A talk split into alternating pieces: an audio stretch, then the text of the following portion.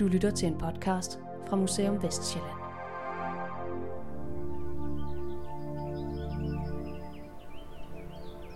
Lundby han dør som 29-årig på toppen af sin karriere. Han har lavet tusindvis af tegninger og hundredvis af malerier, men er grebet af den nationalromantiske iver i øh, treårskrigen. Så sammen med en håndfuld øh, malervenner, der melder de sig som frivillige til hæren og bliver sejlet afsted fra Sjælland og bliver sat i lejr ved byen Bedsted i Sønderjylland. Under en øvelse, der sætter de deres gevær i pyramide, men uheldigvis vælter en af pyramiderne, og Lundby bliver skudt op igennem hagen og op i hovedet og er død på stedet, mens hans kunstnervenner ser på det. Øh, mere dramatisk kan det ikke blive. Øh, men Lundby bliver et symbol på den tabre danske landsoldat, der kæmper for fædrelandet. Øh, og det sætter sig i spor mange år efter Danmark vinder krigen, øh, men Lundby bliver symbol på det. Og man kan se det den dag i dag ved skanserne ved Fredericia, hvor en af hans kunstnervenner, der var med dernede, Wilhelm Bissen, laver statuen af den tabrede landsoldat.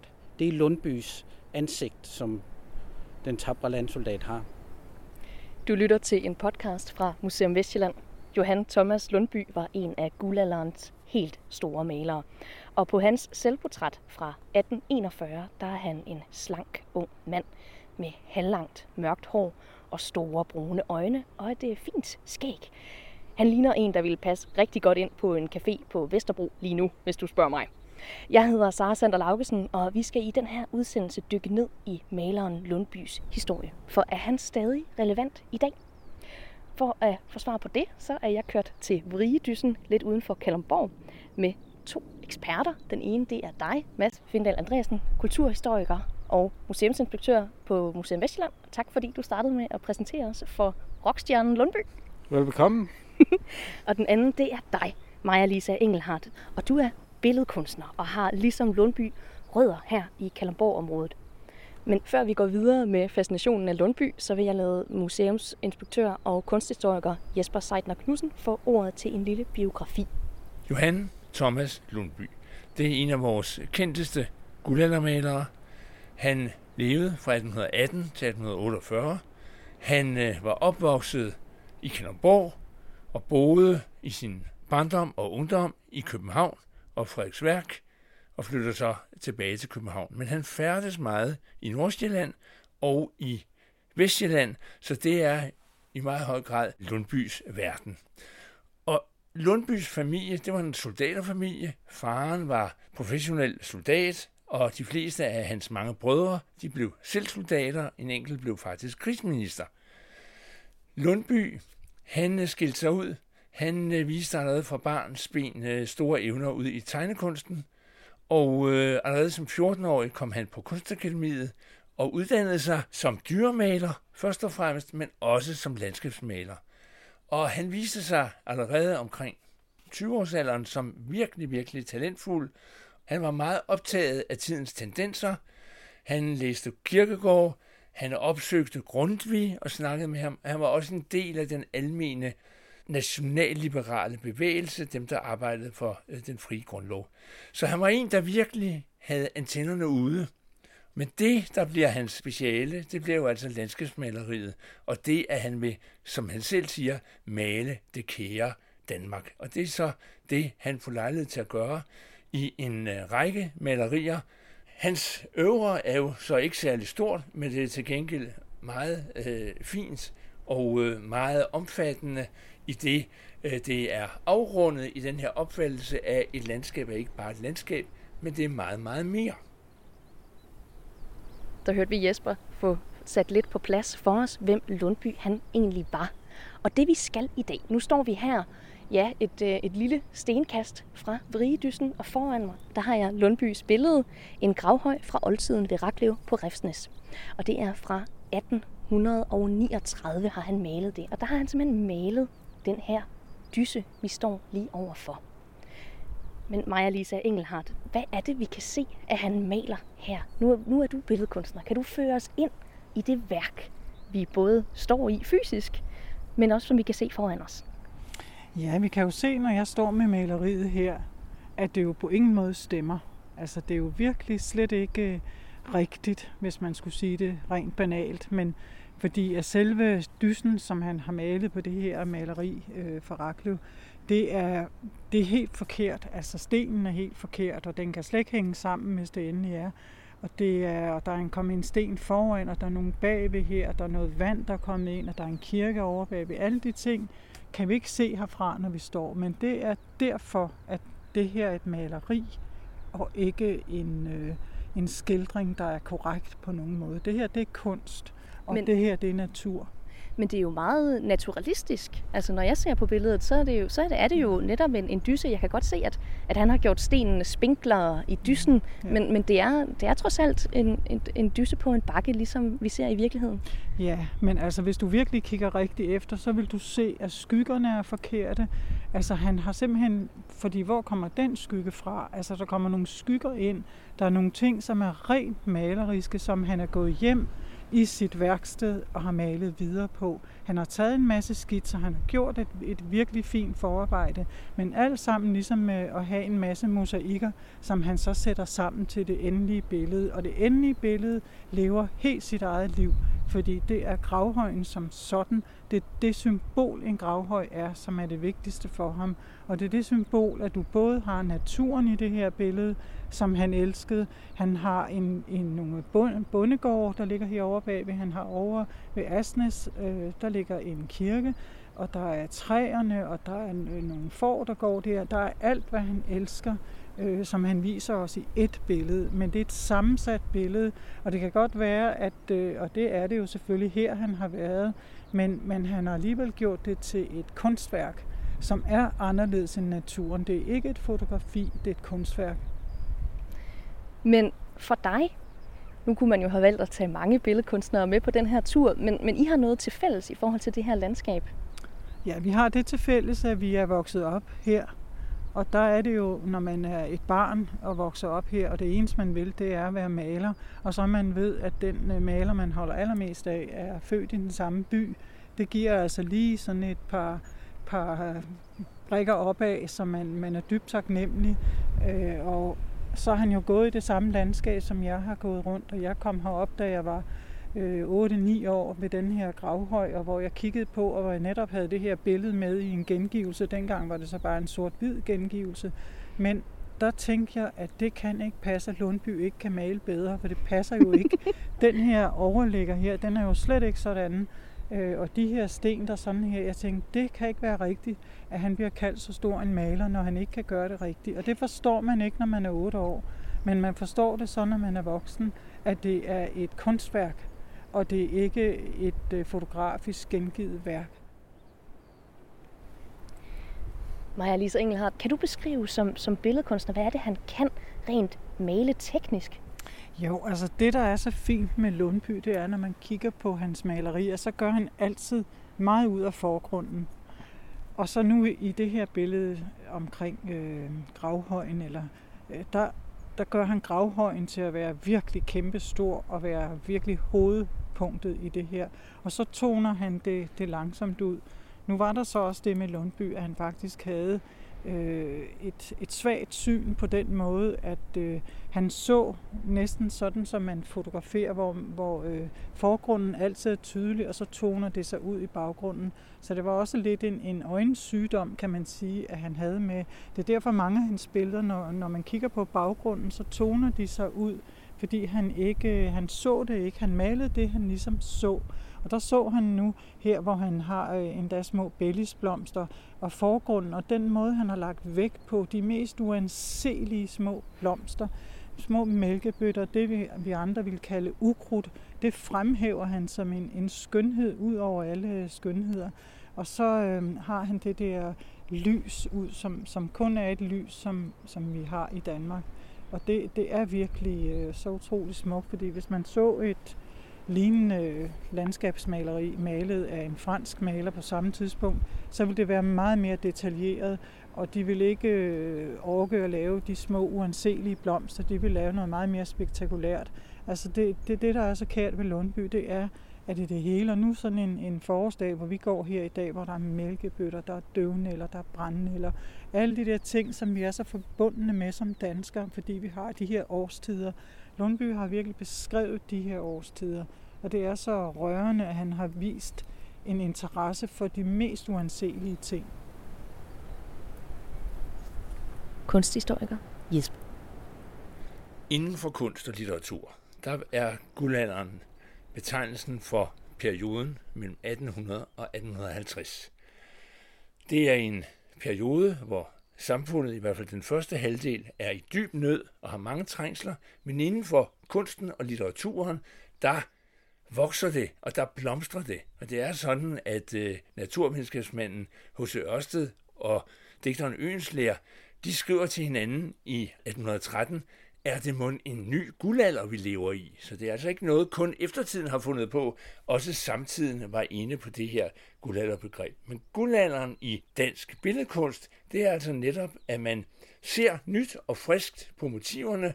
Vi har faktisk at gøre med kunstnere, der er en del af den samfundsmæssige udvikling. Og de kunstnere, vi kender i dag som guldaldermalere, det er altså nogle af dem, som gik ud og malede et landskab mere nøgternt og mere realistisk, end øh, det var almindelig kutyme. På den måde var de first movers, og Lundby var altså med i denne række af first movers. Og for dem var et landskab ikke bare et landskab. Der lå så mange bevidsthedsmæssige idéer i det.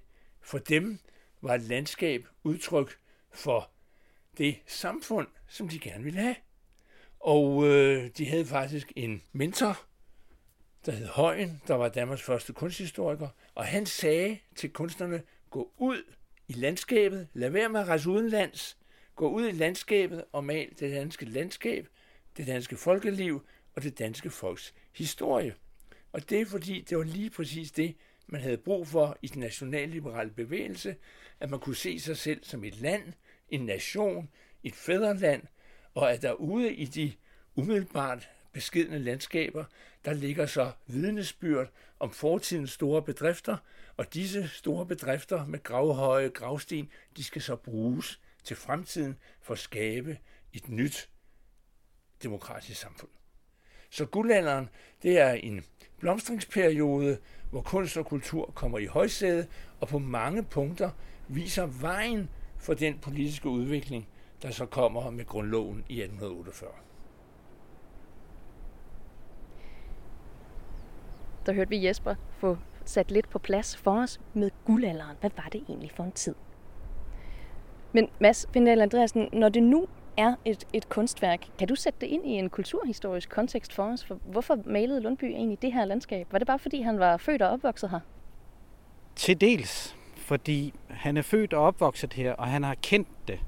Men han maler det ind i en øh, nationalromantisk øh, samtid, som bliver optaget af de danske værdier. Der bliver de første danske folk, bøger om folkesavn øh, bliver udgivet, og de øh, præger enormt meget øh, borgerskabet i København, som jo ikke er ude på landet.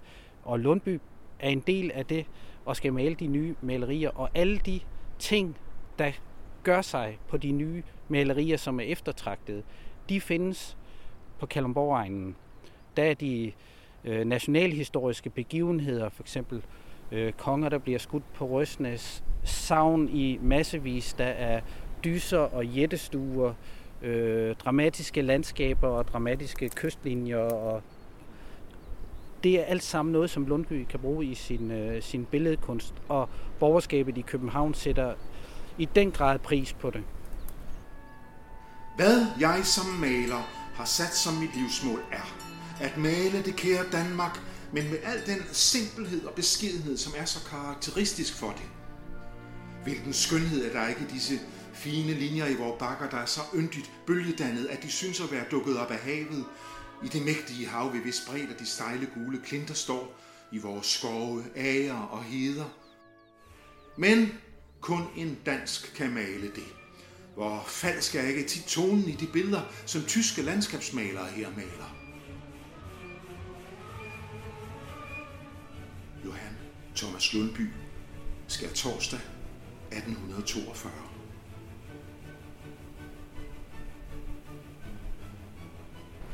Han sagde, at han ville male det kære Danmark. Hvad mente han med det? Øh, det var at male et maleri, hvor hele Danmark blev trukket ind i. Øh, det kunne være den tusindårige historie, som der var. Øh, det var øh, landskabet, det bakkede landskab, det var de skove, der var, bøgetræerne og øh, planterne, det dyreliv, der var. Som regel var det, øh, var det køer, især han malede, men også heste og får. Øh, en del af kulturlandskabet, som hørte til gårdene. Der bliver malet gårde, bindingsværksgårde, der bliver malet folk i, øh, i folkedragter, som viser det ægte danske, hvoraf vi alle sammen kommer fra.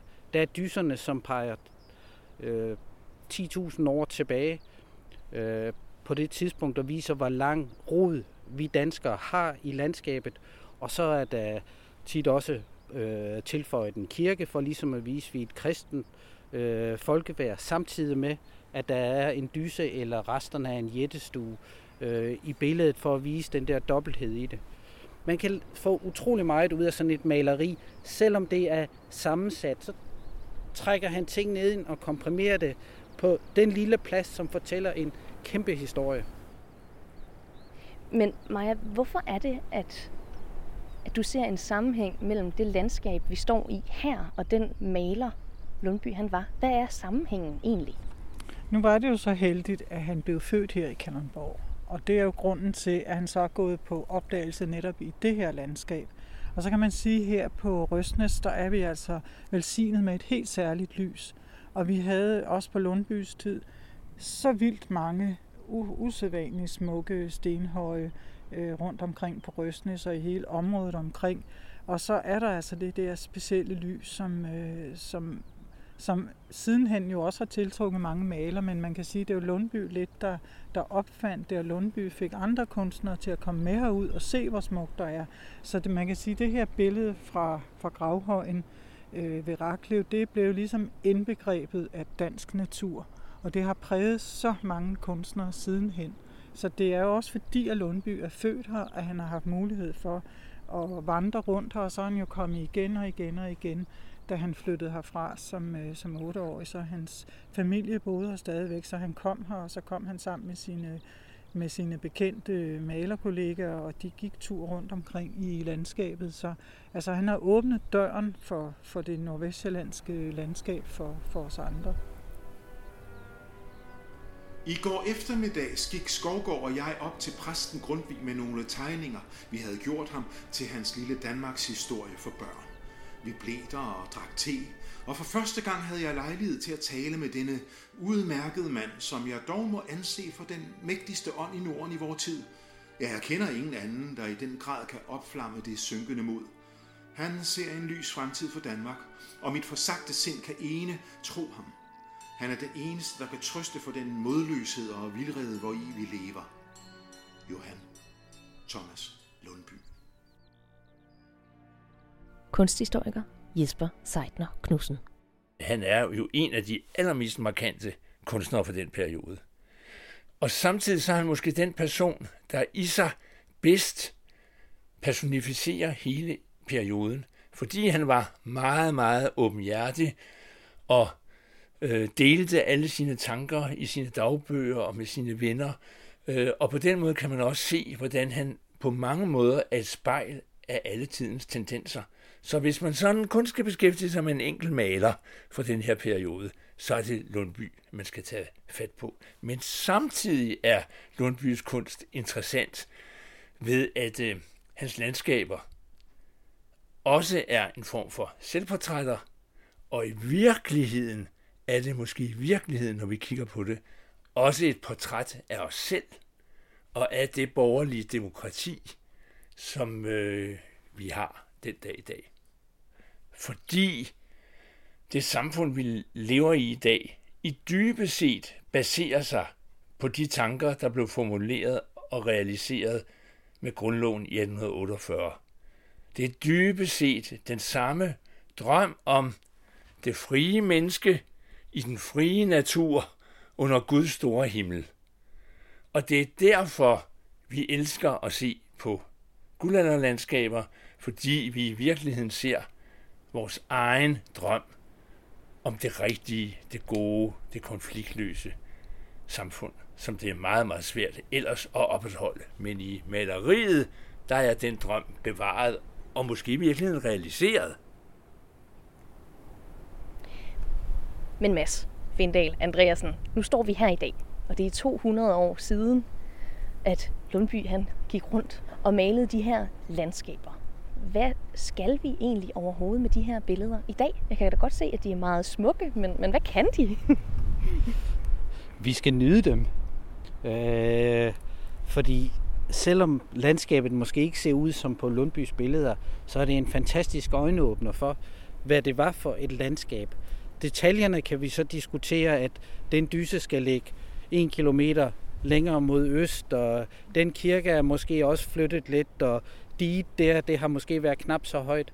Men elementerne, de er derude. Det ved vi fra de tegninger, han har lavet i alle hans skitsebøger. Der har han jo rejst rundt, og så har han jo taget skitser, og så er han gået tilbage til atelieret og malet sit maleri, hvad der virkede bedst, og måske skulle det de så rykkes lidt til højre, så virkede det bedst kompositorisk ind i billedet. Men stadigvæk, elementerne er der, og vi kan tage ud i dag, og vi kan finde dem, og de ligner. Men hvorfor ligner de? Har Lundby haft noget at gøre med, med at, det, at det er bevaret det her sted, for eksempel? Det kan det sagtens have. Lige det her sted er det ikke. Dysen her bliver bevaret, fordi nu er de fredet. Øh, fra 37, 1937, der bliver alle fortidsminder bevaret øh, fra middelalder og bagud. Men, øh, men indtil da, så var de jo, der var jo mere end 10 gange så mange af dem øh, rundt omkring i landskabet, og man gik ikke så højt op i dem. De var mere til gene end til gavn. Øh, og så kendte de jo alle sammen historierne om troldfolk, der boede i dem, eller hvad det nu var, og det var noget hedenskab. Så de blev ikke værdsat. Før på Lundbys tid begynder man at få øjnene op, hvad det egentlig er for en historie, de fortæller. Selvom det er en god historie, den er måske ikke sand, men lokalbefolkningen på Røsnes tog stadigvæk hensyn til den, at de måtte hellere for en sikkerheds skyld tage hensyn til den i deres gørn og laden øh, til daglig. Det kan Hvordan være, at der det? blev sat en skål grød ud til nissen, som der jo også findes her på egnen. Øh, og man gik måske ikke forbi dysen lige på det tidspunkt af døgnet i det og det vejr, fordi der kunne jo ske ting og sager. Alle de ting, det tændte Lundby enormt. Øh, og det er med, også med det for øje, han er gået ud og lavet de skitser i det rigtige lys. Og så forsøgt senere på atelieret, og, om han kunne genskabe den stemning. Og det er jo det, han gør øh, frem for andre billedkunstnere, øh, der er kommet senere og prøvet at male det samme. De er måske mere maler mere i overensstemmelse med sandheden. Øh, det kan være arkeologer, øh, der kommer ud og skal tegne en dyse op. Den har ikke det samme liv. Lundby lægger et andet liv ind i sine ting og gør den levende og historiefortællende. Bare vi kigger på maleriet, så, så kan vi fornemme, at der er et eller andet øh, øh, mystisk fascinerende ved det. De der betydninger kan han lægge ind i sine ting. Det kan en eksakt arkeolog, der tegner det, ikke. Så det er en kobling mellem både det kunstneriske og så det historiske og folkesavnene? Ja, det er det hele. Og hans samtid, øh, dem som bestilte malerierne eller efterspurgte dem, øh, de kunne lave de koblinger også og se det ud fra de enkelte. Det er svært for os at, at se det på samme måde som for 170 år siden, øh, fordi vi er i en anden kontekst og kender til kameraet og hvad det kan. Øh, men de har haft en helt anden tankegang, hvad det angik, og lagt vægt på nogle andre ting og kunne læse øh, historien ud af det, om det så var folkehistorien, eller savnen, øh, eller den overnaturlige betydning. De har vidst, hvad det drejede sig om. Men Maja Lise Engelhold, når jeg nu står her i dag, så er det jo bare et landskabsmaleri. Er det, er det ikke ved at være passé nu, hvor man jo har et kamera, som, som endda kan lave den samme øh, med, med fokus øh, i forgrunden og mere øh, utydeligt i baggrunden? Hvad, skal vi egentlig overhovedet med landskabsmalerier i dag? Men du ser jo, hvordan netop de fleste mennesker, der tager billeder, de tager også billeder fra naturen. Naturen er menneskets element. Vi har brug for den natur. Vi kan ikke leve bare i byer. Og altså, vi har brug for at komme ud. Og Lundby har været en af dem, der har vist os vejen ud i landskabet, og det bliver han ved med, fordi hans malerier er eviggyldige. De er ikke bare bundet af en bestemt tid. Man kan blive ved med at gå på opdagelser. Den, hele, den, hele det menneske Lundby var, er et øh, forbillede, fordi hans øh, renhed og hans øh, drømme om, om en, en sammenhæng mellem øh, fortid og nutid og fremtid øh, som maler, altså tænker at tage det hele kæmpe ansvar på sig. Altså han fortjener al respekt, og jeg, altså han har lært, når jeg kører i et i Nordvestjyllands landskab, så siger jeg, åh, det skulle Lundby lige have set, og det, der er et Lundby-billede, og der er et Lundby-billede. Han har præget os, og, og vi er nødt til at tage, tage virkelig øh, hatten af for en maler, der har bremset en vækst, der ellers var på gang, i gang med, at man bare fjernede ting. Han har gjort os opmærksom på noget, som vi så Selvfølgelig er der ikke meget vild natur tilbage i Danmark, men vi skal lære at passe på den, og der er ikke hvilket som helst menneske, man møder. Der, hvor det menneske, hvis man tager det med ud og gå en tur, du kan ikke undgå at blive påvirket af naturen. Vi har en, det er en fuldstændig naturlig ting for et menneske. Du bliver, hvis du går en tur ud i naturen, du kommer anderledes hjem.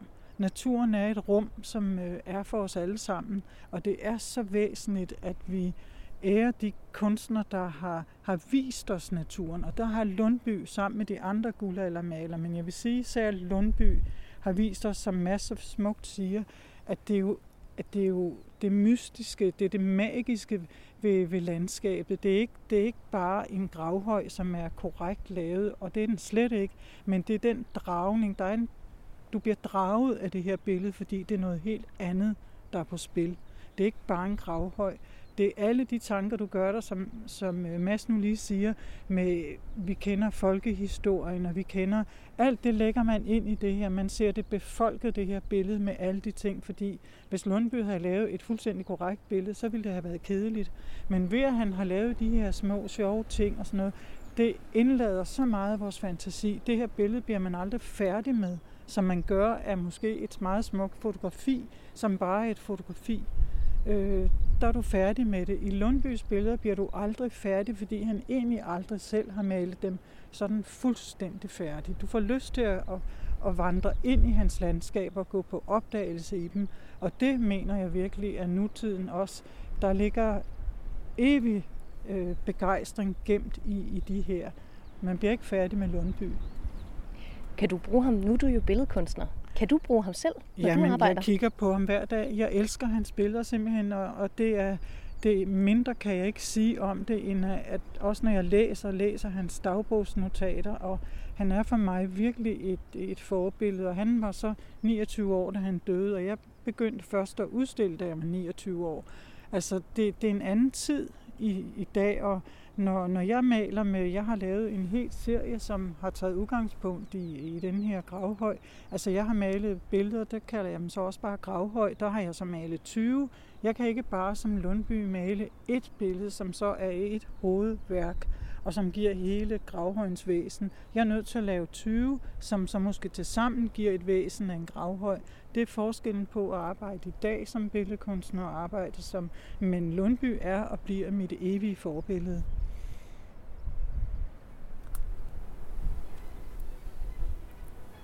Vil du gerne se Lundbys maleri, som vi har talt om i dag, så kan du tage ind på Torvaldsens Museum, som har det hængende, og så kan du kigge efter en gravhold fra oldtiden ved Raklev på Refsnes fra 1839.